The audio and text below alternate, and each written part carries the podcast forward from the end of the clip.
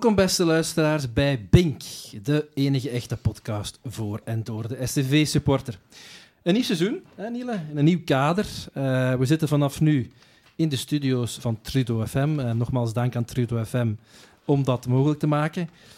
Uh, Nieuw is relatief, Jan. We hebben hier al eens gezeten. We hebben hier al eens gezeten, maar nu zitten we weer helemaal alleen. En we hebben het ook helemaal alleen moeten, in, moeten aan de praat krijgen. Dat was niet zo evident. En dat ging niet zonder slag of stoot, nee. Niele, maar een nieuw begin en ook een nieuw seizoen, hè? Dat klopt. Ik ben uh, zeer lyrisch na zondag. Ik was... Uh, lyrisch nog wel? Ja, ja, absoluut. Ik ben nog altijd uh, eigenlijk in, in die fase. Ehm, ik ga straks ook wat in op de match, maar ik was op voorhand al wel positief, maar dat is puur op basis van wat geleest. En nu was het ook uh, werkelijkheid geworden. Dus ik was echt wel, uh, ik ben echt heel blij na zondag. Ja, ik denk jij niet alleen, er zijn veel mensen blij. Nu, uh, nieuw seizoen. dat betekent niet dat we alles overboord gooien wat, we, overboord gooien wat we vorig jaar ook al deden. We hebben nog altijd onze vaste rubrieken. En wat ook niet ontbreekt, zoals vorig jaar, zijn gasten. We zitten hier gelukkig niet alleen. We hebben hier twee mannen bij ons. Twee mannen die echt gelinkt zijn aan STVV. Uh, eh, niemand minder dan Norbert en Bert Stas. Um, vader en zoon. Vader en zoon. Misschien moet ik beginnen met Norbert even voor te stellen. Dan moet jij Bert voorstellen, Niel. Is dat goed? Voor mij is dat allemaal goed. Ja. Zo wordt het ook voorbereid. Wij voorbereid. Norbert, uh, Norbert is een uh, geboren en getogen Montenakees. Uh, jawel, jawel, jawel. Toch, hè? Ja, ja maar die zijn hetzelfde dorp. We komen uit hetzelfde dorp. We hebben ook al zijn vrouw gehad, Rita. Een paar maanden geleden is zij op bezoek geweest. Dat was een heel fijn gesprek. Dus je, hebt, uh, je moet in haar voetsporen treden. Zit je zij kan het heel goed uitleggen. Ja, wel, ja ik weet het. Dus uh, het wordt een hele uitdaging. Maar je hebt genoeg bagage om dat tot een goed einde te brengen. Hè? Want uh, je zit al jaren, of je zit jaren STVV-watcher geweest bij het Belang van Limburg. Uh, dat zal ongetwijfeld heel veel anekdotes met zich meebrengen, toch? Ja, natuurlijk. Uh, ik denk dat ik in totaliteit zo toch een twintigtal jaar gedaan heb. Ja. Cover STVV. En uh, ja, misschien kunnen we een boek uitgeven, vroeg of later over, hè, over de anekdotes. Een boek? Een boek. Dat okay. lijkt toch wel interessant. Nee, als je een goede auteur vindt, uh, ik zal de vertellingen wel doen.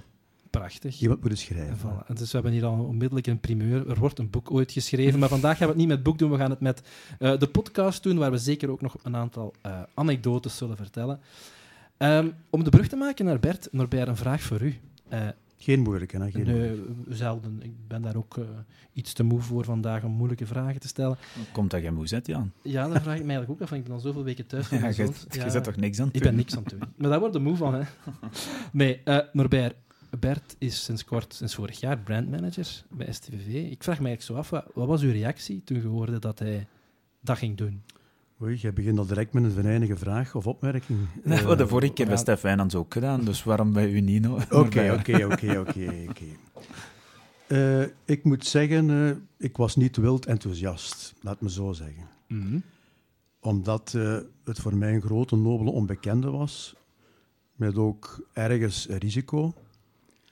Maar ja, hij heeft de keuze van zijn hart gemaakt, hij heeft een emo-keuze gemaakt en daar heb ik heel veel respect voor.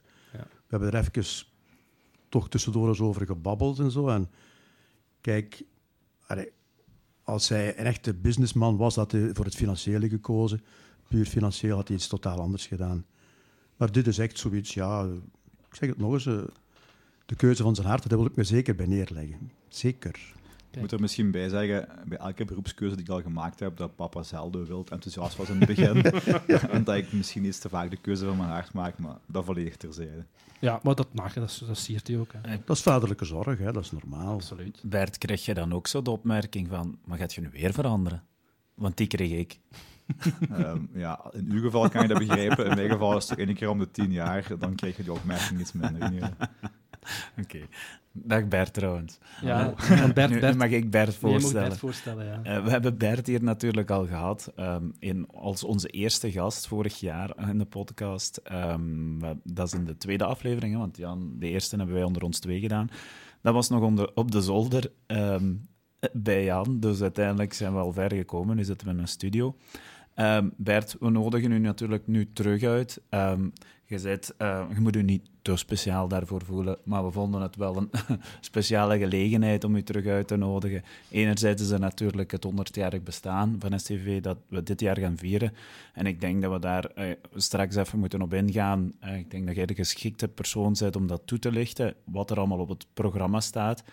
En daarnaast zagen we ook in Norbert een heel goede gast en vonden we die combinatie uh, ideaal als vader-zoon. Um, ik vond dat heel opmerkelijk dat tijdens onze laatste, laatste podcast uh, Stef Wijnand zei van ja, ja dat, dat missen we toch een beetje. Terwijl ik dat net eigenlijk een van onze sterktes vind. Het vader-zoon of het ouder-kind-gehalte, zal ik het dan zomaar noemen.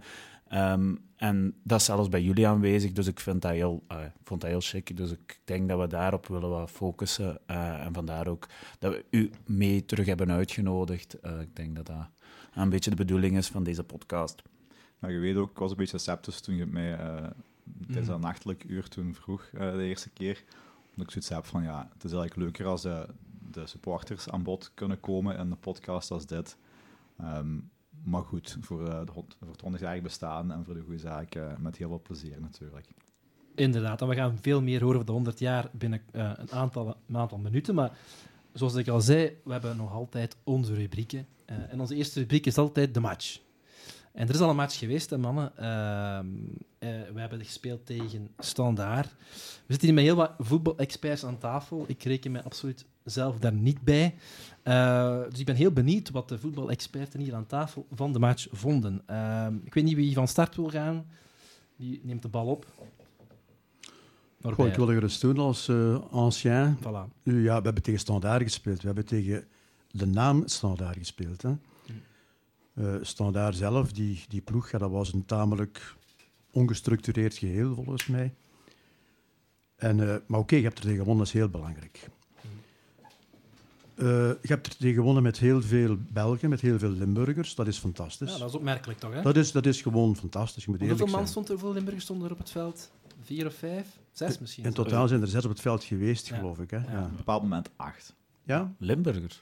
Uh, België. België. Ah, ah België. Ja. Okay. Wat je moet maar eens proberen, die samenstelling van de ploegen te lezen hè, van uh, andere clubs. Ja. Sommige namen krijg je zelfs niet gelezen. Hè. Nee, nee. Terwijl hier de kritiek nogal dikwijls is in Sint-Truiden van ja, het zijn allemaal vreemden, het zijn geen Belgen, het zijn geen Limburgers.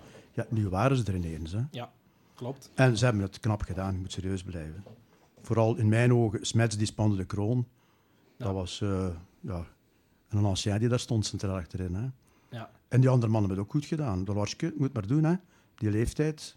Oké, okay, je kunt zeggen, een paar keer balverlies geleden, maar zo so wat. Hè. Ja, ja. Uh, is iedereen daar zo over overtuigd? Of zijn er toch wel wat bemollen te plaatsen bij, bij de prestaties? Ja? Iets korter dan in de micro. Ik moet iets korter met de micro praten. En zijn er, is iedereen daar overtuigd van? Of uh, zijn er toch wel bemollen te plaatsen?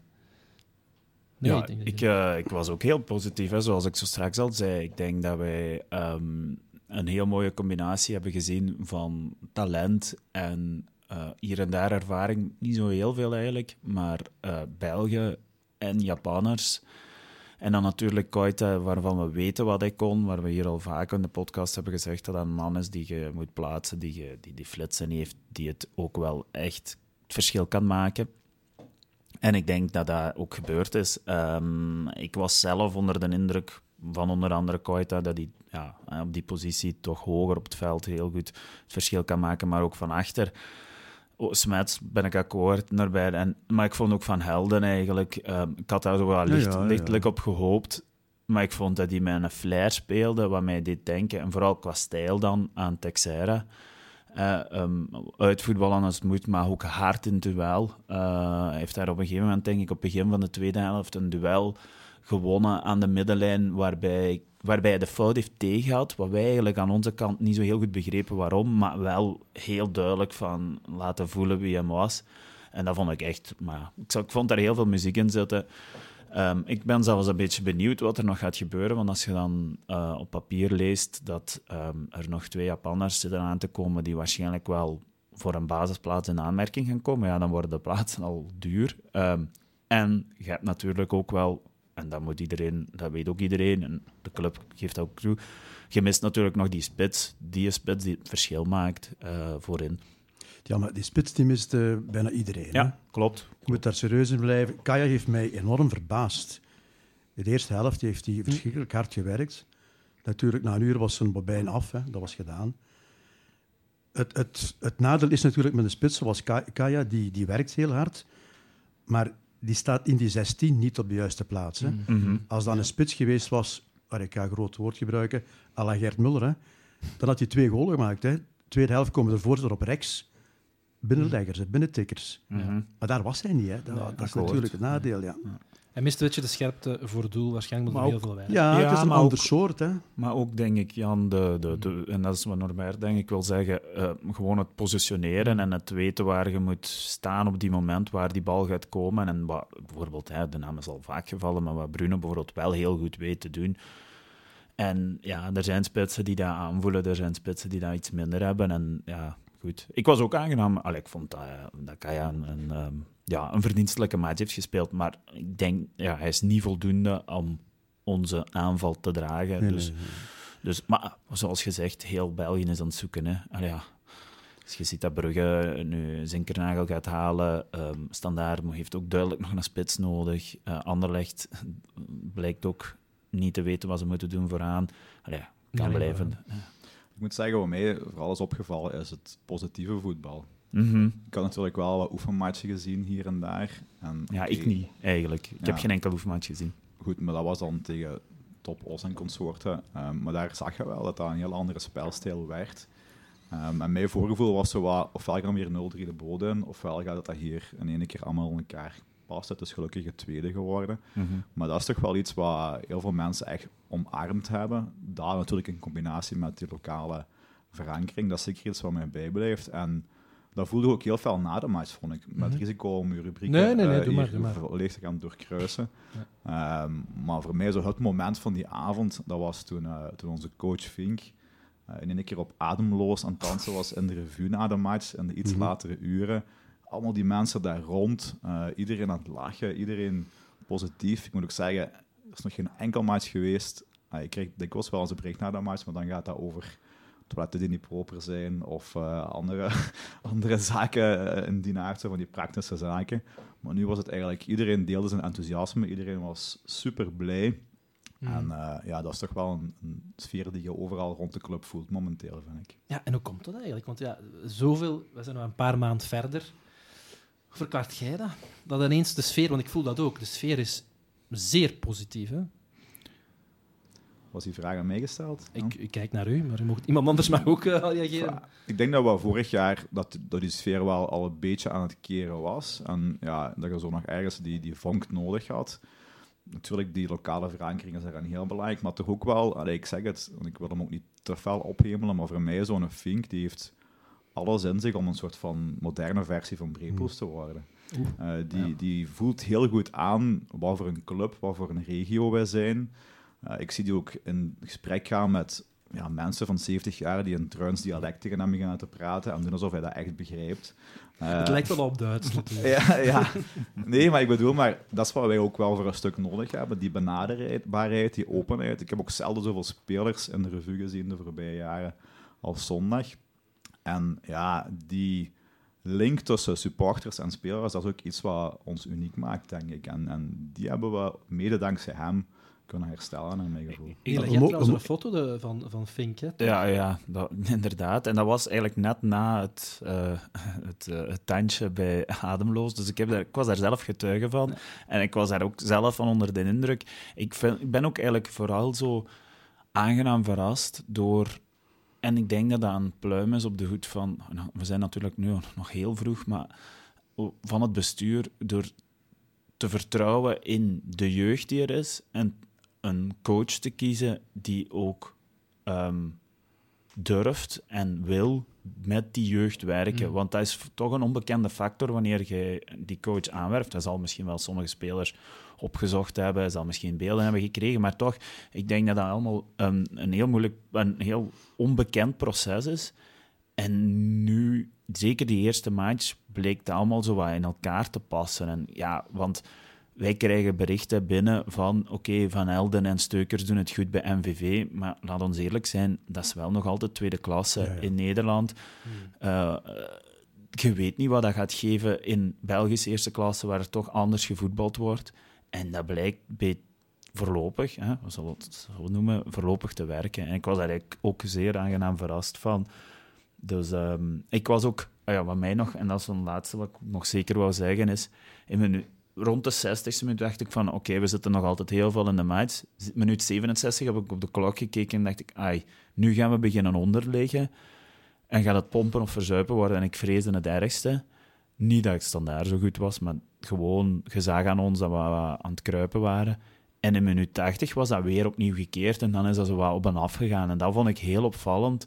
Dus ja, er zat toch wel genoeg in, in, in de ploeg ook. En ik denk dat we ook, een, ah ja, ook in de bankzitters hebben. Maar- Wat ik nog over die ploeg wil zeggen, hè, eh, ik zie natuurlijk een beetje meer de achterkant tegenwoordig aan. Je hoort wel eens wat kritiek en zo op het sportieve beleid. Maar als je ziet wat die mannen doen, we niet vergeten, je moet eigenlijk je heel ploeg herbouwen. Mhm. Met zelfs nog een tikkeltje minder budget dan dat je ervoor had. Ehm, als ik zie wat die mannen gedaan hebben, zo, hè, want we hebben het natuurlijk gemakkelijk over Ito en over de Jong Belgen, maar zo'n Ananou bijvoorbeeld, dat is toch echt helemaal STVV. Zo die, die lijn afstormen en zo, echt zo'n stevige bonk. Ik vond dat eigenlijk wel, want ik moet, als ik heel eerlijk ben, had ik er toch wel wat schrik voor. Eind vorig jaar. Je kunt het natuurlijk moeilijk op dat moment zeggen. Maar Nou, ik denk wel allemaal niet. Zo'n transformatie doormaken. En dus zoals Niels zegt, het is nog heel vroeg. Maar toch niet evident. Nee, nee. Hoe ziet jij dat we moeten ook rekening houden met het feit dat de mensen waren uitgekeken op Hollerbach. Hmm. Alle respect voor die man, maar zijn systeem, ja, er was weinig te beleven. Hè. Je moet, ze hebben het natuurlijk prachtig gedaan. eh, ze zijn er gemakkelijk ingebleven, twee jaar. Chapeau. Maar ja, mensen willen iets meer zien. Mensen willen een beetje plezier. Mensen willen een beetje kansen zien. En oké, die, die, die flatertjes zullen ze er graag bij nemen, dan bij manier van spreken. Hè. Ja, ja. Plus, wat de ploeg van zaterdag betreft, mogen we toch één ding ook niet vergeten. Ito. Ja. Amai. ja, dat vond ik ook wel een openbaar. Ik zie... Ik ga een, een staffe uitspraak doen. Ik zie die tijdens de winterstop vertrekken. Dat is natuurlijk niet zo positief. Kunnen we echt niet knippen? Nee, maar dat is toch een opvallende speler. Wat die met die bal kan, dat is toch... Ja. Ja. Hij is Ja. er bijna niet gestolen. Hè.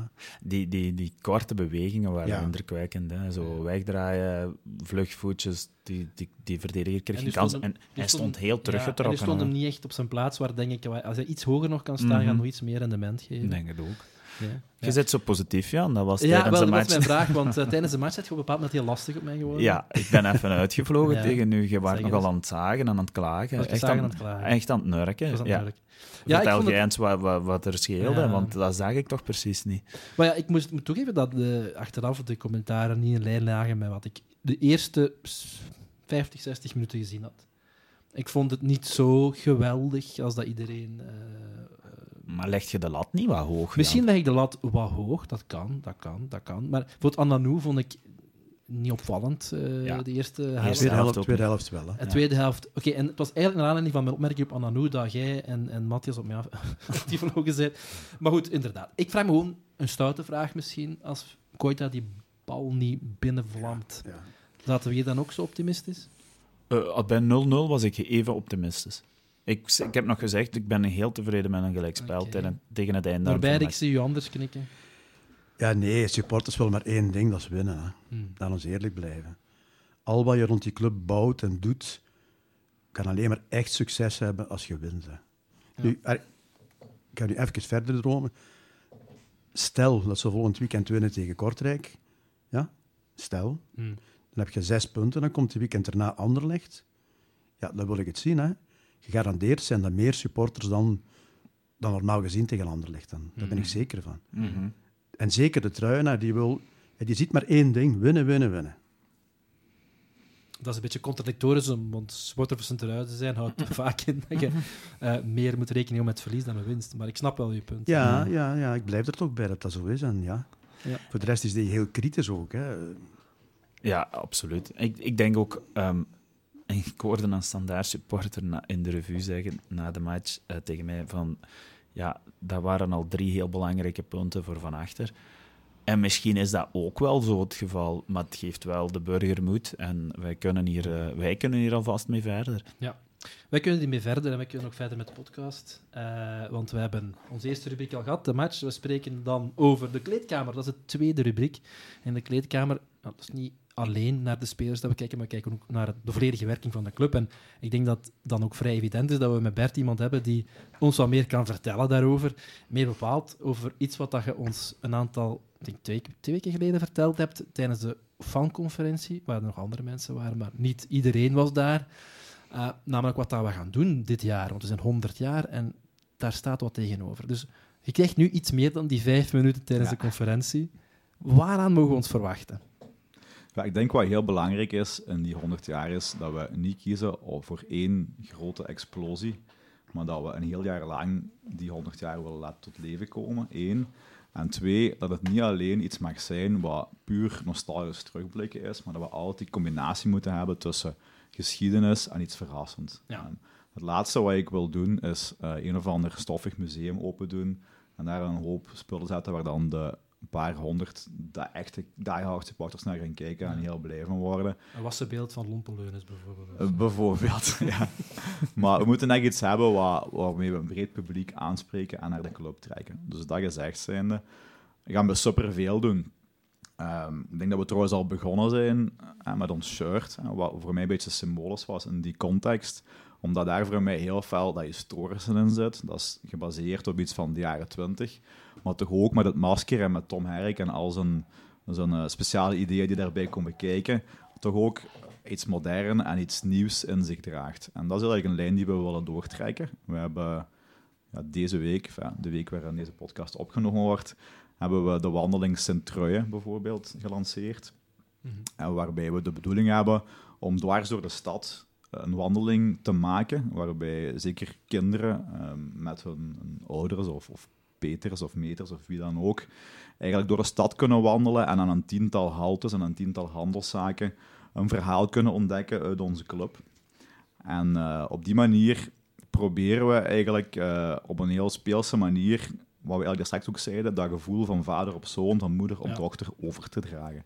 En dat vind ik een hele belangrijke ik heb zelf daar, met, met Tang en Chris van Munster trouwens, een paar geweldige verhalen ontdekt. Um, bijvoorbeeld, hij vertelde mij uh, de eerste kapitein van, van STVV ooit, Mente, die ooit zelf de lijnen kalkte met de ploegmaat, die zelf de, de palen van de goal ging rechtzetten.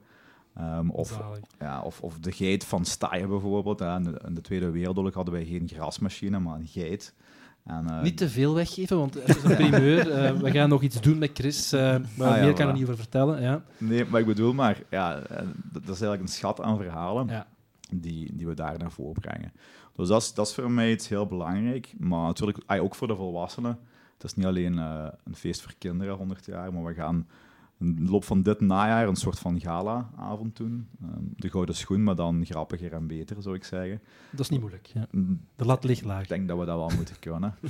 Um, nee, Gaat jij dat presenteren, Bert? Uh, zeker niet. zeker niet. um, maar we gaan uh, daar eigenlijk een soort van ja, talkshow slash diner van maken, die hopelijk ontspoort of ontaart en iets, iets leuks in de nachtelijke uren. En die denk... je al vrij, want daar hebben we nodig natuurlijk. Wat bedoelt je aan? Uh, ik denk dat je genoeg kandidaten voor Stettler en Waldorf hebt, bijvoorbeeld. Stettler en Waldorf. Twee nurkers en een balkon, dat gaat nog wel op staan. Ja, misschien nog wel een rol voor jullie op die gala Ik zie het wel gebeuren. Dat zullen we wel zien. Ja, ja. Jan is wel al begonnen met de nurken, dus dit seizoen.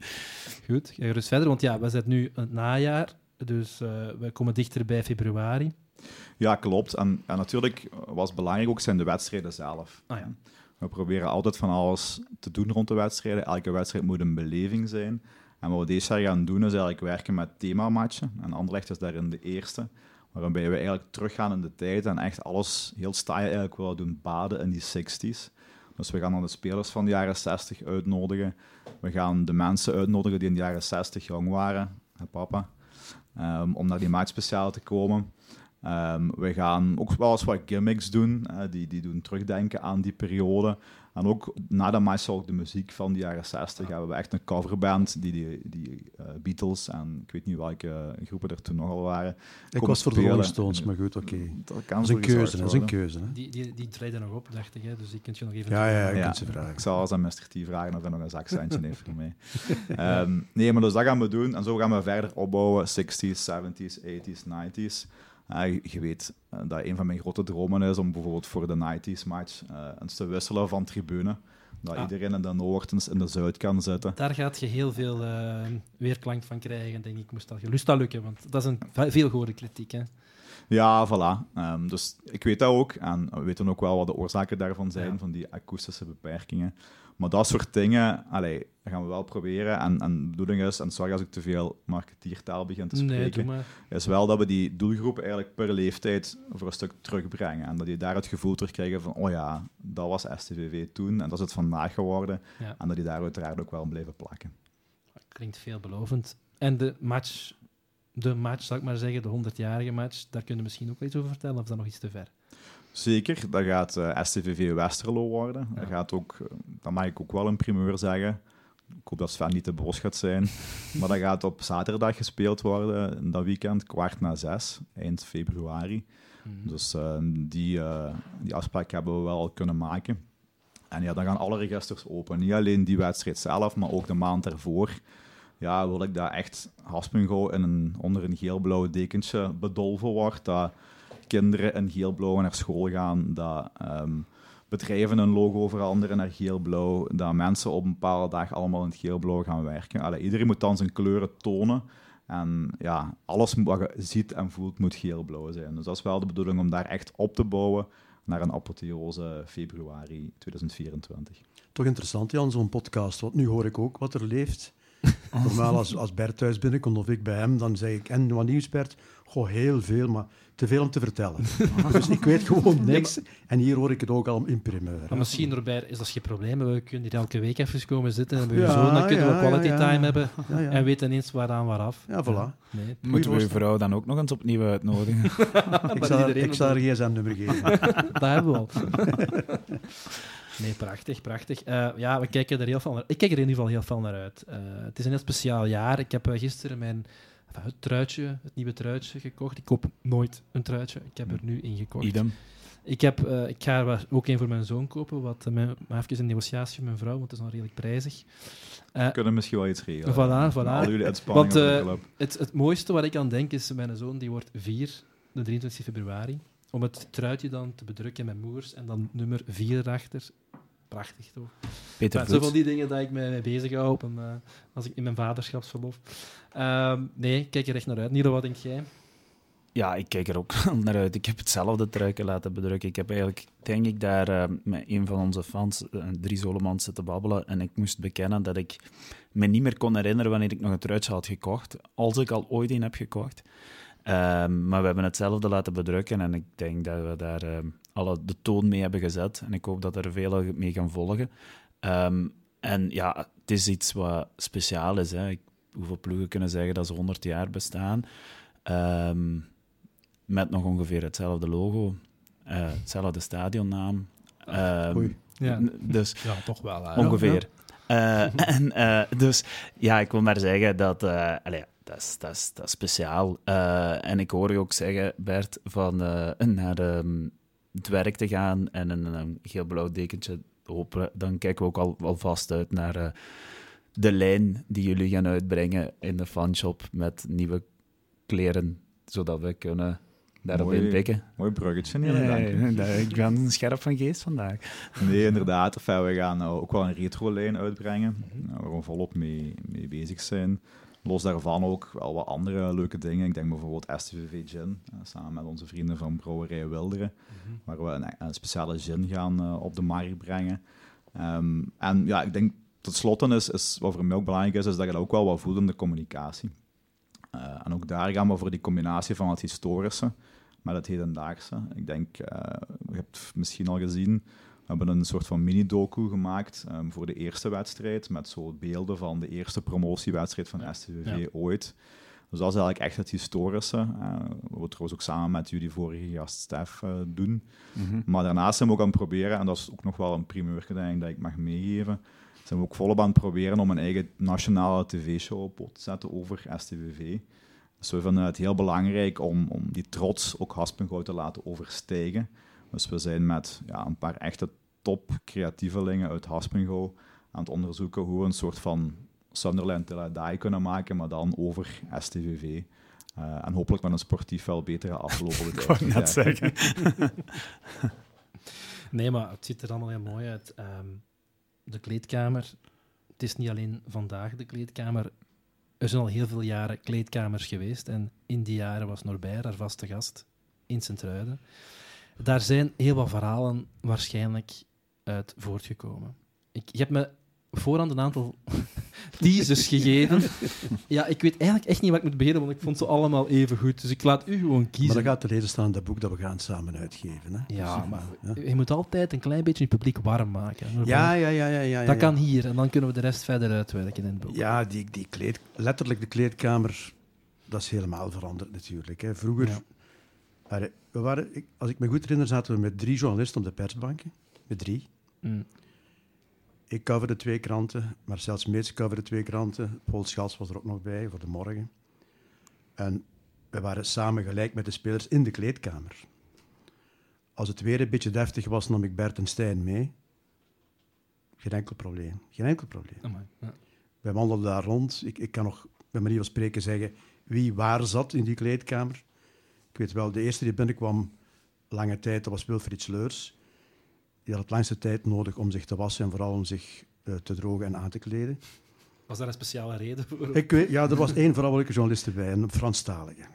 Oké. Okay. Echt waar, echt waar, echt waar. Maar als je dat nu ziet, dat is... Allee, de pers moet geaccrediteerd zijn. Uh, uh, de, daar zit een heel legioen, bij manier van spreken, in die dingen, op die persbanken. Uh, na afloop moeten ze beleefd vragen aan de persverantwoordelijke mag ik Janssens of Peters of ik weet niet wie spreken? En sommigen zeggen nee, nee, dat krijg je niet te zien vandaag. Weet je, dat is totaal anders. De klassieke persconferentie met de twee trainers. Ja. Ja, ik vind het te, te plechtig en te plechtstatig. Ja. Het is nu misschien al beter nu het niet meer uitgezonden wordt. Dat is, dat is beter in die zin. En, en nu dat Bert het doet, zeker? heb ik helemaal niet gezegd. Dus hij heeft één, vraag gesteld, heeft één vraag gesteld vorige zondag. Wat vindt u van de matchtrainers? Maar dat is al denk ik 10, 15 jaar zo, dat die vraag de vraag is. Ja, ja. ja, ja. van Cynthia. Moeten ergens beginnen natuurlijk. Ja. Nee, maar als ze officieel gedeelte afsluiten, dan worden er wel vragen gesteld. Ja. Maar iedereen hoort dat een zo'n... Ja, als krant of als journalist wilt je iets dat je zelf alleen weet. Hè. Ja, ja, ja. Misschien ay, tussendoor, ik herinner me inderdaad nog heel goed dat ik zoals kleine gast meeging en dat al die mannen daar in een uh, blote, blote bar stonden. De vorige um, keer al toegegeven. Dat, dat ja, dat is waar. Uh, dus het is helemaal niet homoerotisch bedoeld, maar het is mij toch bijgebleven. Uh, wat ik daar wel nog over wil zeggen, is dat je ondanks die modernisering, dat dat toch nog altijd een beetje aan STVV kleeft, zo die toegankelijkheid. In die zin, ik zag nu bijvoorbeeld Niels Christiaans, sorry Niels, maar die had ook voor je match gewoon zo'n zoon stiekem mee naar binnen geloodst. Ja, ja. Uh, en die was foto's aan het nemen met de spelers en zo. Ik denk, als je dat moet proberen op een andere club, ja, dat is gewoon geen sprake van. En, maar bij ons allee, wordt er nog wel gedaan. Je krijgt er al wel fly en zo. Dus allee, het is uh, allemaal wat anders natuurlijk, maar allee, we proberen toch nog wel zo dat waren Ja, ja te natuurlijk. natuurlijk. Over de kleedkamer gesproken, toch een kleine shout-out naar uh, Jo Koppens en het filmpje. Dat, was, uh, dat heeft denk ik toch veel uh, supporters doen warm worden, denk ik. Um, voor wie het nog niet gezien heeft, op de STV-pagina, op de social media. Um, Jo Koppens die voor de match een motivational speech geeft. Um, ik denk dat het indrukwekkend was. Heb jij ook zoiets? Heb je ook ooit zo'n dingen gezien of iets anders in de kleedkamer, Norbert, dat daaraan doet denken? Of iets anders wat... Ik moet zeggen, direct, ik heb wel een paar dingen meegemaakt zo na de match. Er één ding wat ik mij goed herinner is dat uh, STV heeft zo'n historische weken gehad dat ze wonnen thuis tegen Brugge en de week nadien op Anderlecht. Welk jaar spreken we? Ja, de, ik word een dag ouder, Jan, dus die jaren die begin ik door elkaar te verwarren. Hmm. Dus dat weet ik niet. Maar wat ik wel weet is dat Ging Mangelschots toen trainer was. Oké, okay, midden jaren 90 waarschijnlijk. Ja, ja dat zou ja, kunnen. En uh, na, de, na de match en, en na de kleedkamer en zo, wat ik nog bij hem aan het babbelen in de gang van Anderlecht. Maar Guy rookte toen nog. Ah ja. En Maar hij vond geen asbak. en hij heeft gewoon zijn sigaret genomen, die onder zijn voet gezet. Want dat was wel op de paars-witte tapipelin. Er was een heel klein gaatje in, maar voor de rest ja, was er eigenlijk geen brand ontstaan. Nu is het helemaal anders, want eh, ja, een seizoen geleden ging ineens eh, het alarm af in de, in de persruimte na een match tegen Antwerpen. En Guy was daar. Nee, nee, Nangolan was daar. en die rookt ook. Hè. Dus, dus het rookalarm ging af. Ja. ja. Nangolan en Bruls. Dat waren de daders. Dat waren de daders. Ja, ja, ja. ja, ja. En op heterdaad betrapt? ja eh, bijna letterlijk. Hè. Ja, ja. Nee, maar goed, inderdaad. eh Mangelschots, die tapuplein, dat stond inderdaad ook in het lijstje dat je gestuurd hebt. Eh, maar ook gerelateerd aan Anderlecht, je hebt ook iets gezegd dat er iets gebeurd is op de bekermatch, ook op een zondagavond. Dat was niet dezelfde match dan. Nee, nee, nee, dat was duidelijk een ander match. Dat was een bekermatch. Eh Anderlecht moest de week nadien woensdags Europees gaan voetballen. Want ze kwamen hier snel winnen. Sint-Truiden speelde in de tweede klas. Dat was dus eigenlijk... Ah, ja. Het was een hapje hè, voor Anderlecht. Het was 1-0 en iets voor tijd uh, maakt King Gambo er 1-1 van. Hebben De moeten- match. Was dat ik- nu je eerste match? Was uw eerste match? Wel, ik weet niet of het echt mijn eerste match, maar het is wel mijn verste Die herinnering. bijblijft. Ja. Maar goed, toen eh, moest er penalties geschot worden. Ja. En eh, Gert Davids, die was toen keeper, die pakte die van eh, de Wolf. Mhm. En ja, Gert was de vedette van de avond natuurlijk. Hè. Ja, Ja. Ik zeg, je mocht echt de kleedkamer binnen. Iedereen mocht daar binnen. En iedereen wilde natuurlijk Gert Davids spreken. En de VRT komt daar binnen en ze doen een flits aan, dus hun camera's. En Gert die vertrok als een dief in de nacht. Die durfde de pers niet te woord staan. Die was, dat was echt, hè, ja. Hij was de held, maar hij wilde niet opgevoerd worden. Dat was heel merkwaardig. Ah, kijk, Heel merkwaardig. Ja, ja, dat zullen niet vaak tegenkomen. Maar ook de chef sport van het laatste nieuws had toen ook een hele moeilijke avond, want dat was ook het begin van het computertijdperk. En die zijn batterijtjes waren plat. Ja. Ja, dus een stuk was bijna geschreven.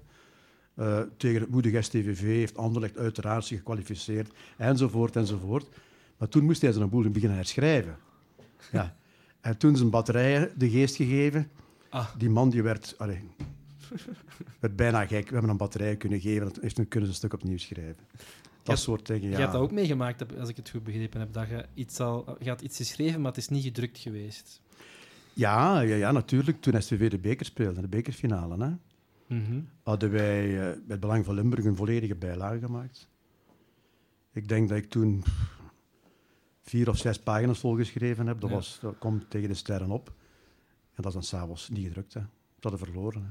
Ah, het was echt puur klaargemaakt alleen als ze wonnen. Het was niet, Ja, dat, ja, we- ja, ja, het is niet dat je zoiets zei van, voort, nu zeg ik... eh, Nee, nee, nee, nee, nee, nee. Het, was klaar. Het moest gewoon op de knop duwen en, en de pers kon beginnen. Hè. ja. Dat is Ja. niet gedrukt geweest. Ja, Ja, dat is, eh, een match die ook al vaak hier terug aan bod gekomen is, als eh, voorbeeld van hoe, een traumatisch, hoe traumatiserend het STV-supporterbestaan kan zijn.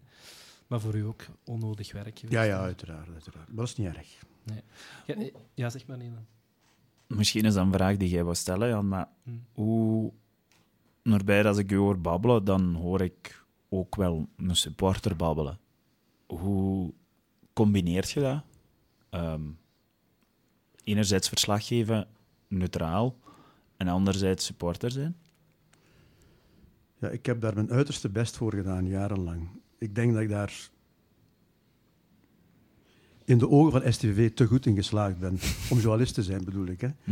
En om niet echt supporter te zijn. Ik ga nu nog kijken en ik heb liever dat ze winnen dan verliezen. Maar daar, daar is het een opjagen of het een rechtveren? Nee. Ik heb het ooit meegemaakt dat ze speelden tegen La Louvière, geloof ik. En eh, die scoorden hier op staaien. En dan vliegt er een collega van mij, die vliegt daar recht. Dus een, een journalist. Hè. En Hans Hares, ondertussen ook zaliger, voetbalverslaggever bij Belang van Limburg, die zei: Monsieur, euh, si vous êtes supporter, il faut aller là-bas. En hij verwees naar de overkant, naar het supportersvak van, van La Louvière. Ik bedoel, dat zijn dingen... Ja, je moet daar toch kunnen een beetje afstand van nemen, vind ik. Nu ook, ik kan... Ik bedoel, als ik, als ik thuis aan een televisiematch zit te kijken, ben ik zenuwachtiger dan in het stadion. In het stadion zal ik me niet zenuwachtig maken. Absoluut niet. Toch zeer bewust van je omgeving daar. Dan, dat zo, ik wil niet uit je rol vallen. Ja, ja, alhoewel die rol uitgespeeld Ja, ja. is natuurlijk. Hè. Je moet eerlijk zijn, maar Ja. nee, nee, nee. Ik ben er wel jaloers op, want eh, het stressniveau dat ik soms een match volg, ja, dat kan niet gezond zijn. Hè. Omdat- oh, ja, noem maar, jaag je daar allemaal niet in op. Allee, Oh. dat hoort er toch bij. ja, Moet, was eh, ja, ja, dat is misschien inderdaad de juiste houding. Nee, maar wat is grappig dat je dat zegt, want eh Stef Wijnands was onze vorige gast en ja, daar wordt ook dikwijls van gezegd, ja, dat is geen echte... Enfin, dat is heel dubbel wat je daarvan hoort. hè. En ook na ons interview, nogthans, ik vond dat hij daar heel erg wat, wat, wat helderheid schepte, dat er toch nog altijd mensen zijn, ja, dat is een voor Genk en... en ja, uiteindelijk is dat voor hem eh, een geuzennaam, want dat betekent dat hij op zich ergens zijn werk wel goed doet. En ik denk dat jij het ook zo een beetje ervaart. Dat is ook hetgeen een journalist wil zijn, denk ik. Ik, heb, eh, ik ben jarenlang politiek verslaggever geweest. Van de Limburgse politiek bedoel ik dan. Hè. Mhm. En dat was toen nog de provincieraad, toen dat nog iets voorstelde.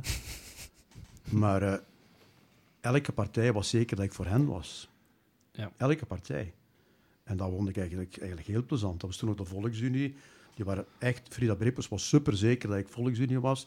Eh, VLD, geen enkel probleem. Jean-Paul Lavigne, een echte blauwe was ik. En anderzijds was ik een rode en noem maar op. Ik bedoel, Ja. ja, ik was alles. Ja. Dat is ook je- hetgeen je moet proberen, denk ik.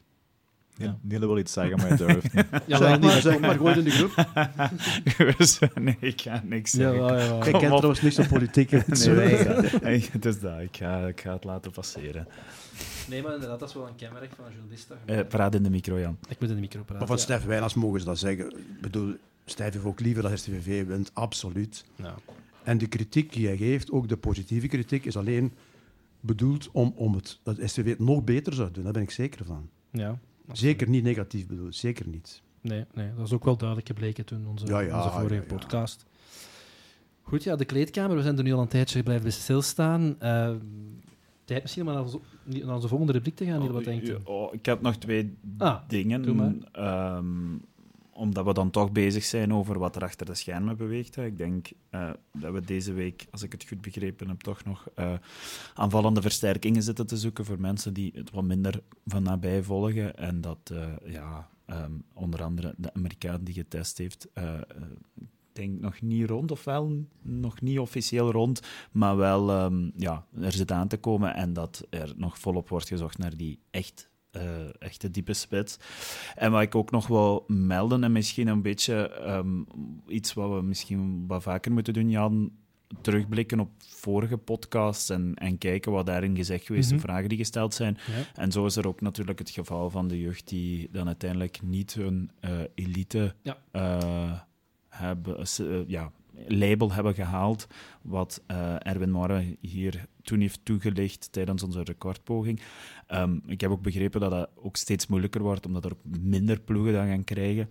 Maar misschien moeten we dat in een van de volgende afleveringen iemand ehm, die wat nauwer contacten met de jeugd heeft, ook wat eh, in detail laten toelichten. Ja, ja, daar is zeker het een en het ander aan bewegen. En eh, absoluut inderdaad een goed idee om, om daar ook eens bij stil te staan. Want de jeugd, je ziet, het doet iets met de mens. Ik- Maar ik wil daar nog wel iets over zeggen, als ik Ja, mag. enfin, ik, heb, ik ben zeker niet de Calimero, daar hebben we andere ploegen voor in Limburg.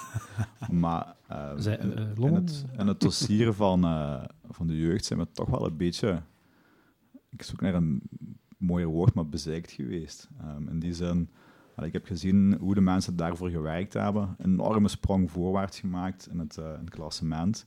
Ehm, ook eigenlijk de toezegging gekregen dat de punten voor staaien, hè, dat is een beetje een technisch verhaal, maar eh, eigenlijk niemand mag, de, mag eh, zijn hoofdterrein meetellen in het dossier eh, van de jeugd, ehm, als zijnde een terrein waarop de jeugd speelt. Ah.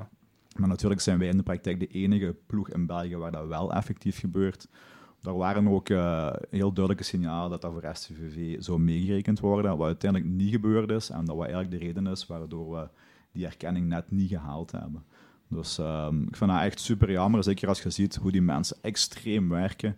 Nu ook weer met het nieuwe kunstgrasveld dat wordt aangelegd. Ehm, dat is echt, eh, dat is echt on, ongeziene inzet. Eh, en als je dan zo ai, nu die jeugdspelers ziet, doorkomen, ah, dat is echt voor die mensen nog een hart onder de riem. En eh, ik wil dat toch eens gezegd hebben, want dat blijft zo altijd zo wat de jeugd wordt. Zo wat, door supporters ook misschien niet zo superveel naar gekeken. Maar ehm, allee, daar worden echt wel bergen verzet met ja, gelimiteerde middelen. Ja. Goed in de micro blijven babbelen, Bert. Maar ik heb toevallig eh, vorige zaterdag een half uurtje gezien van de jeugd. Het waren de, ik geloof de, de U14 of zo ergens iets tegen Club Brugge. Een vriendenmatch. Nu, als ik dat vergelijk met de periode waarin uh, Bert Stas voetbalde, dat is een geen appelen met peren vergelijken, maar appelen met citroenen. Hè. Dat, is, dat is onwaarschijnlijk. Hè. Ik bedoel, en daar zit ook talent in. Hè. Hoe bedoelt je, papa? Ja. Uh, klasse, snelheid, uh, balcirculatie, noem maar op. Voetbal, eigenlijk. Dat was echt, echt waar. En, en dan zo mensen gelijk, gelijk Jean-Pierre Appeltans, zo, die doen daar enorm veel werk voor. Hè. De andere uh, scouts ook. ja. Dat, dat, dat zou ook meer moeten, nog beter moeten gehonoreerd worden, vind ik. Ze zouden nog meer moeten middelen krijgen om nog beter te doen. Die willen nog beter doen. Hè. Ja. Maar het, verdient echt een onderwerp op zich. Ik denk dat we inderdaad ja, dat moet zeker de, doen. volgende podcast zeker op gaan terugkomen. Ik had nog een kleine vraag voor Bert, misschien ook achter de schermen. Hè. Ehm, ik had het zelf niet eerst gezien, maar toch veel supporters en mensen het ook mij gevraagd. En ja, ik vraag me dan af, hoe moet ik het dan weten? Maar goed, uh, mensen denken dat ik misschien meer weet dan de gewone. Um, waarom zijn uh, de banken verwisseld? Dat is een goede vraag. Oh, ja. En uh, het antwoord daarop is eigenlijk heel simpel. Ik zal het positief formuleren, omdat er dan een nauwer contact is met de, uh, de, lijnrechter. de, lijnrechter. en de scheidsrechter. Wel, um, ik kan u als een uh, scoop meegeven dat um, Lambi, die in onze recordpoging ook zat, dat die vertelde dat de vader van Rijn van Helden dat ook in Alke gedaan heeft. Met die reden. Dus het wordt gedaan, maar het is dus ook mensen opgevallen. Uh, en ik, had, uh, ja, ik, ik, vroeg me af waarom dat, uh, dat het gedaan werd. Bij deze Bij is deze. het opgehelderd. Voilà. opgehelderd. Um, ondertussen al heel, heel ver in de podcast en we denk ik tijd is, dat denk ik tijd is om inderdaad naar de volgende rubriek te gaan. En dat is de kantine. En de kantine gaan we even bij de supporters zitten en zien wat er daar leeft. We hebben natuurlijk al heel veel uitleg gekregen over wat we als supporter het volgende jaar mogen verwachten. Maar ja, we hebben ook al over de sfeer gehad, die inderdaad merkelijk beter is de laatste tijd. Uh, Norbert, jij komt al heel lang naar staan. Een vraag die ook al is gesteld geweest, maar toch ook interessant om een keer te stellen aan u. Uh, ja, hoe heb jij de sfeer zien evolueren uh, over de jaren heen en hoe is dat voor u vandaag om op staaien te komen? Dat is heel anders natuurlijk. Hè. Vroeger ook de mensen hadden maar juist, bij manier van spreken, die voetbal. Hè. Hm. En dat was inderdaad het vast cliënteel dat er altijd was. En nu, ja, de kantine. Ik kom, ik kom weinig in de kantine, want ik ga altijd direct naar de match naar huis, echt waar. Ik ga, ah, ja? ah, ik ga geen punten drinken, echt waar niet. Maar nu is dat totaal anders ook. Hè. Nu zit je daar ik ook niet. Nu zit ja, dat is fotomateriaal van dat tegendeel bewijst. Maar. Vroeger was dat ah, ja, met pot en pint nog iets vertellen en doen, maar voor de rest, ja, veel te beleven was er natuurlijk nee. niet. Je moet serieus blijven. Hè. Ja, ja, ja, ja. Maar voor mij was de kantine interessant omdat we mochten dan bij, bij het bestuur en bij het bezoekend bestuur. En nu kwam dan een keer dingen te weten. Als je dan een keer punten bleef drinken, ja, dan kwam je gemakkelijker dingen te weten natuurlijk. Hè. Ja, ja, dus dat heeft wel zijn nut opgeleverd voor journalisten. Ja. Maar uh, ja, ik denk dat het nu totaal anders is, Bert. Nee? De ja, weet je wat je ook natuurlijk wel een beetje hebt, is um, dat je de hoogtepunten van vroeger gaat onthouden en romantiseren. Ja. En dat je, dat je die vergelijkt met de dieptepunten van vandaag. Hè. En dat is ook een beetje een discussie waar je moet zien dat je daar ook niet in, in blijft vasthangen. In die zin, ja goed, er zal wel in 1992 bij ons meer sfeer geweest zijn dan vorig jaar tijdens STVV Eupen, daar twijfel ik niet aan. Maar aan de andere ik kan kant... dat tegenspreken, maar oké. Want ik, ik, ik ga dat zeggen, even tussendoor. Ik had in de vorige podcast aangegeven dat, Meerdere keren, dat mijn eerste wedstrijd tegen Harelbeke was. En ik dacht mhm. dat dat 91 was, maar het is 92. 92. En wat ook opmerkelijk is aan die wedstrijd, ik had toen ook gezegd, het is het wedstrijd met het minste aantal toeschouwers ooit. Eh, dat blijkt nog altijd wel waar te zijn, maar ik had er 400 gezet, was iets meer. Ik durf het niet meer van buiten zeggen. En hoe ik dat weet, is omdat Chris, onze fact-checker, natuurlijk het bewuste artikel uit Belang van Limburg had bijgehouden van die wedstrijd, uiteraard geschreven door, en nu is de cirkel rond, Norbert Stas hier aanwezig. En dus 92 was absoluut geen topjaar. Jan, je hebt mij dat zelfs doorgestuurd via Facebook. En ik ga het zelfs zeggen. Hoeveel man dat er toen zat? Ja. Ja, maar je moet toch relativeren hoor. Want er was iemand van bestuur die had altijd met mij over een aantal toeschouwers. En die zei, je moet er altijd meer in de gazet schrijven dan er geweest zijn. En dat deed je dan wel? Dat deed ik natuurlijk wel, ja. De, de, 1500? Ja, waarschijnlijk wel 900. Goed, uh, Norbert, wat je daar zegt over uh, die toeschouwers ik weet ook uit heel goede bron, en dan hebben we het over uh, ja, zeven jaar, acht jaar geleden, wie toen uh, daarvoor verantwoordelijk was, dat dat ook uh, op goed geluk was. Hè. Er werd zo wat geteld van hoeveel, uh, hoeveel rijtjes zit, zijn er, hoeveel rijen, hoeveel kolommen, en dan gaan we dat wat vermenigvuldigen en daar wat van aftrekken. Dus, allez. Ja, ik kan u nu zeggen, dat wordt gescand. Dus we weten eigenlijk op de kop juist hoeveel mensen er zijn. Ah, tegenwoordig. En Sven is ook niet een man daaraan om daar ook maar uh, vijf man te overdrijven. Dus dat is allemaal heel, heel accuraat. Dus als ik het goed begrepen had, dat was ook zondag uh, er meer dan 7000 man? Klopt, ja. Ja, vind ik wel, dat is toch vrij veel. Ja. Oké, okay, Standaard was wel redelijk aanwezig. Ja. Ik heb ze vorig jaar geteld, uh, bezoekende supporters tegen Eupen. dat waren er 18. Die waren mij iets meer. Dat waren er 18, ja. ja. Ja, ja. Ziet je ook echt een kentering? Want ja, de abonnementencampagne is nog volop bezig. Dus finale cijfers hebben we nog niet, maar hoe staat het daarmee? Ja, we zijn vorig jaar 15% vooruit gegaan, nu al meer dan 10%. Mm Dus um, ik hoop, we hebben al als ambitie 3800. Ja, ik moet altijd heel ambitieus zijn in het ja. leven. Dat we, of we dat nog gaan halen dit jaar, daar betwijfel ik.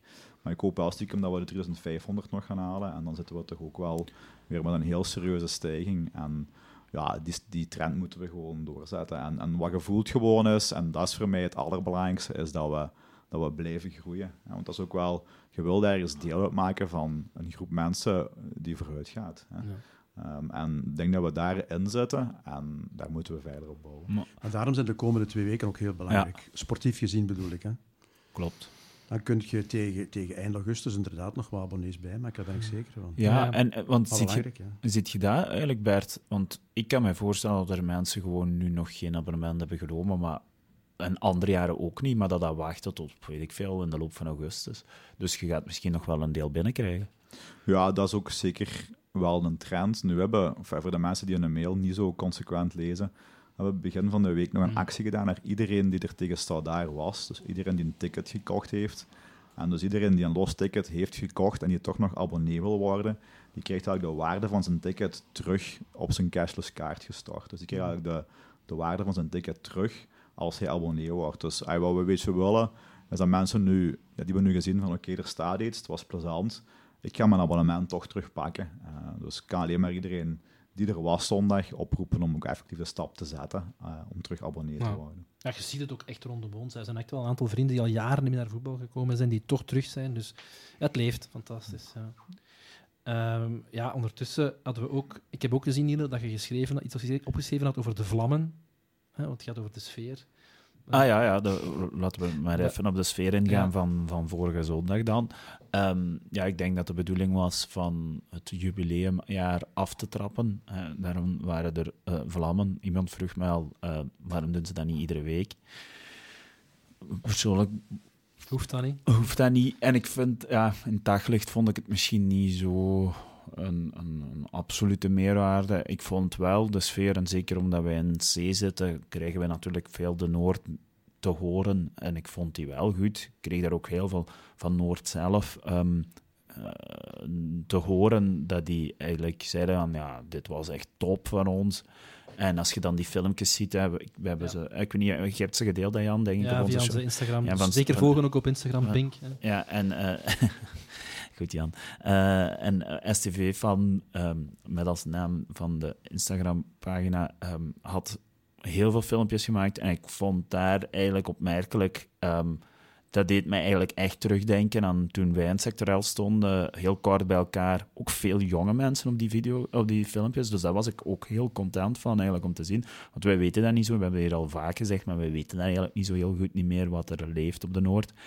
En ik denk, en dat heb ik denk ik na de match tegen u gezegd, um, dat je ook wel daar een beetje mee... Um, dat ik, zou eens ah ja, iemand zou dat eens moeten nagaan. Um, wat de capaciteit was van bijvoorbeeld het vak uh, waar nu de uitsupporter staat en wat vak in de Noord is.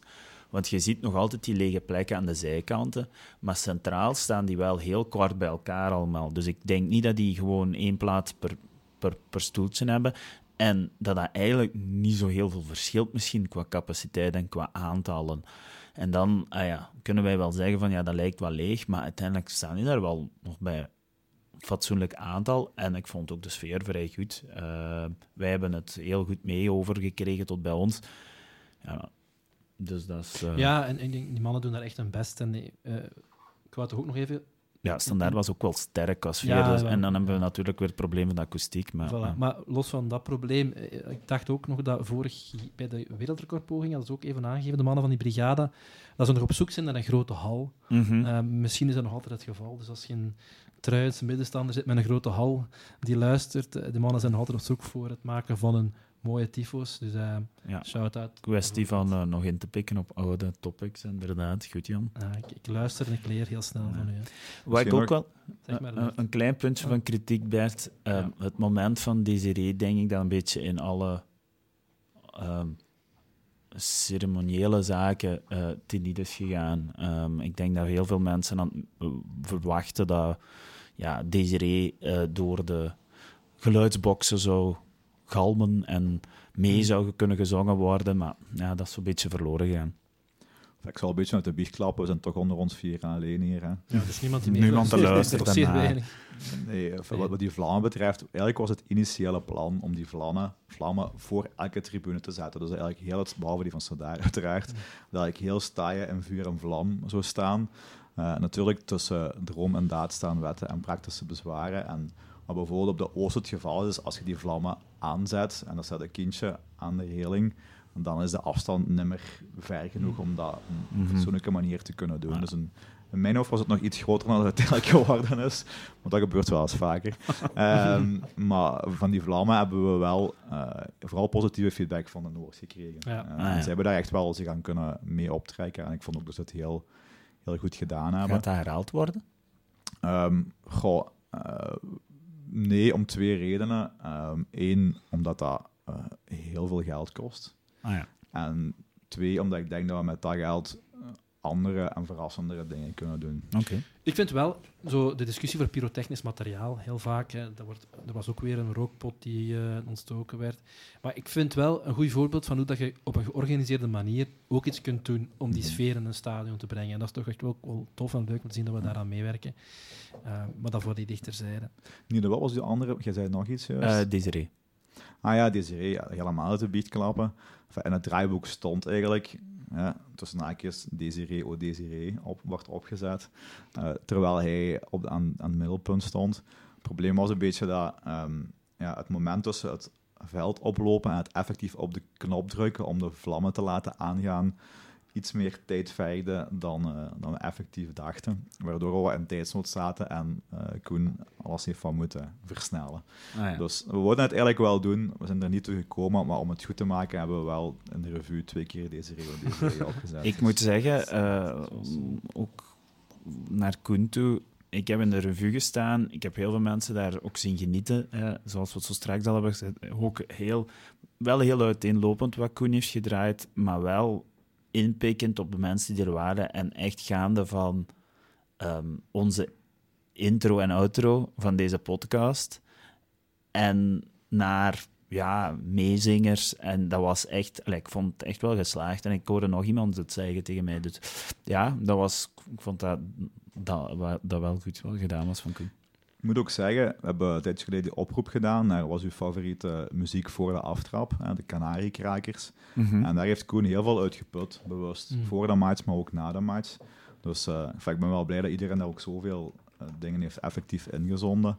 Omdat we daar ook echt naar die voetbalmuziek wilden gaan, naar die voetbal-STVV-muziek. Dus ehm, Ja. ja. Allemaal mooi. En nog laatste punt misschien voor de, over de vorige wedstrijd en de sfeer. Ik had u ook even gestuurd toen ik daar toe kwam aan de bar buiten. Muziek was daar overdovend luid. En eh, ik neem aan dat we dat de volgende keer inderdaad gaan meenemen. Want ik denk dat er veel mensen eh, vertrokken zijn omdat het gewoon ja, niet te hard was op een bepaald moment. Maar het idee blijft natuurlijk fantastisch om samen te komen tussen de verschillende tribunes daar voor de tribune.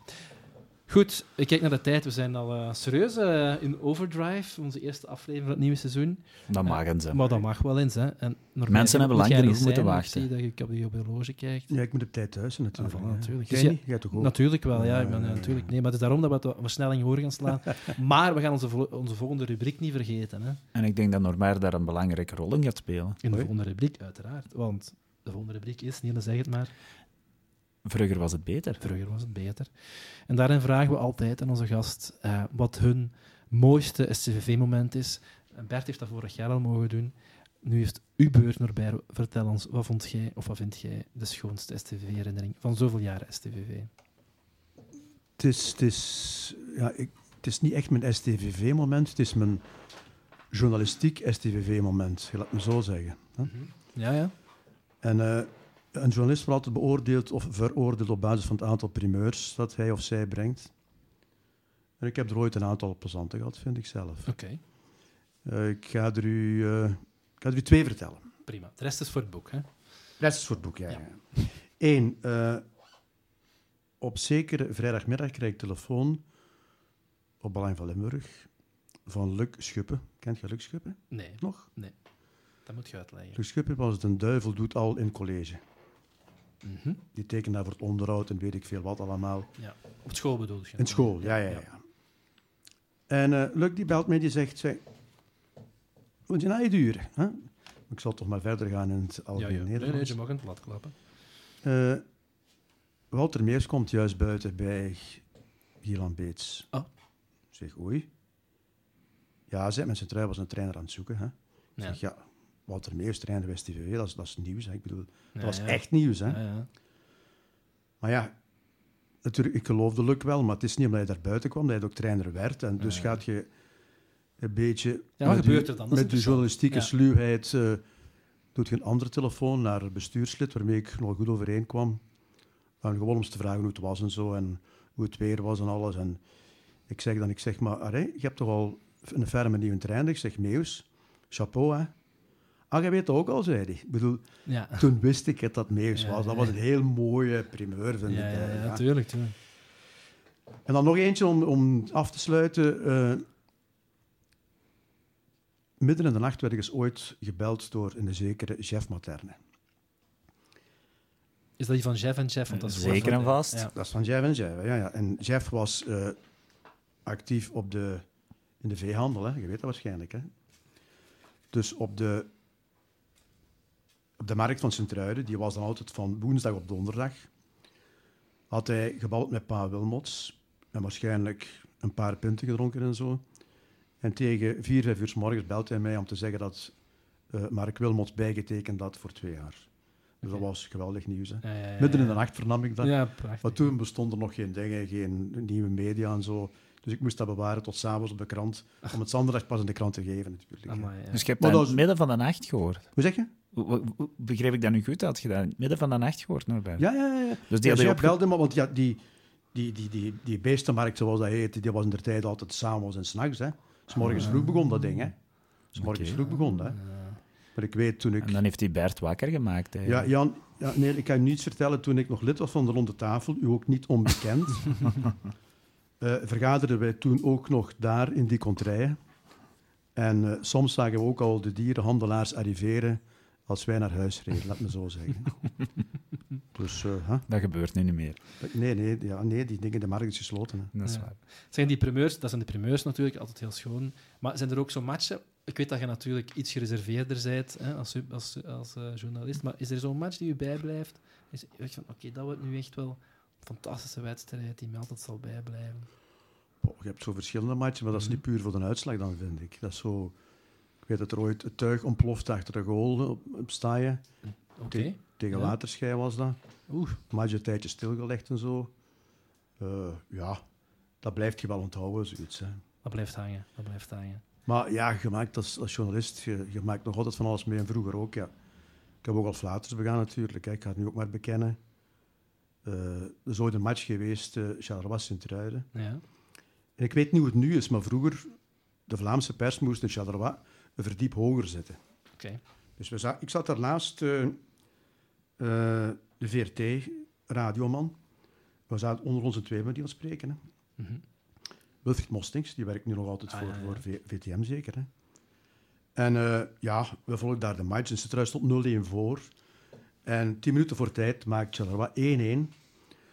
Maar ja, iedereen had gezien dat dat een buitenspelgoal was. Toen bestond de VAR natuurlijk nog niet. Hè. En oké, goal. Goal. Ja, telt. Ja, na de match kom je die kleedkamer binnen. Eh, onder andere Erwin Koenig ging daar nogal redelijk tekeer, zo van die stoemen naar bitter. En die, hij gebruikte ook andere krachttermen, die ik nu niet ga zeggen. Oké, de arbiter was zo gezegd de schuldige voor dat punt dat Centruiden, of de winst die Centruiden daar Ja, niet behaald had. En ik moest toen, eh met een titel moest één keer 23 aanslagen zijn. Dus één keer 23 letters. En dat klopte perfect. Soenens als thuisfluiter. Soenens was scheidsrechter. Hè? Het probleem is, het was Soenens niet. Maar, maar dat, dat klopt dus juist. Ja. Ja, maar ja, Soenens, zijn de naam stond op de wedstrijdformulier, op de fui. Hè? Ja, ja. Dus wij gingen ervan uit dat het Soenens was, maar dat niet bekeken. Echt niet bekeken. En eh, twee dagen daarna kreeg ik een brief van de heer Soenens, om mij terecht te wijzen natuurlijk. Hè. Maar meneer Stas zei, in eh, één opzicht had u gelijk dat ik een thuisfluiter was. Ik zat inderdaad thuis in de zetel, ik was ziek. dus ik had eigenlijk toch niet helemaal ongelijk gehad. Nee, dat klopt, dat klopt.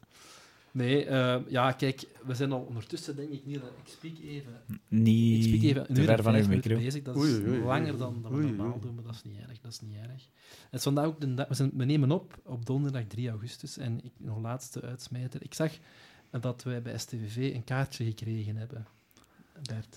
Ja, sommige van mijn eh, mensen uit de entourage verdachten mij ervan dat zelf geschreven te hebben, wat ik ten stelligste moet ontkennen. wat- vertel misschien eens wat dat Eh, kaartje is, want misschien niet iedereen heeft het gezien.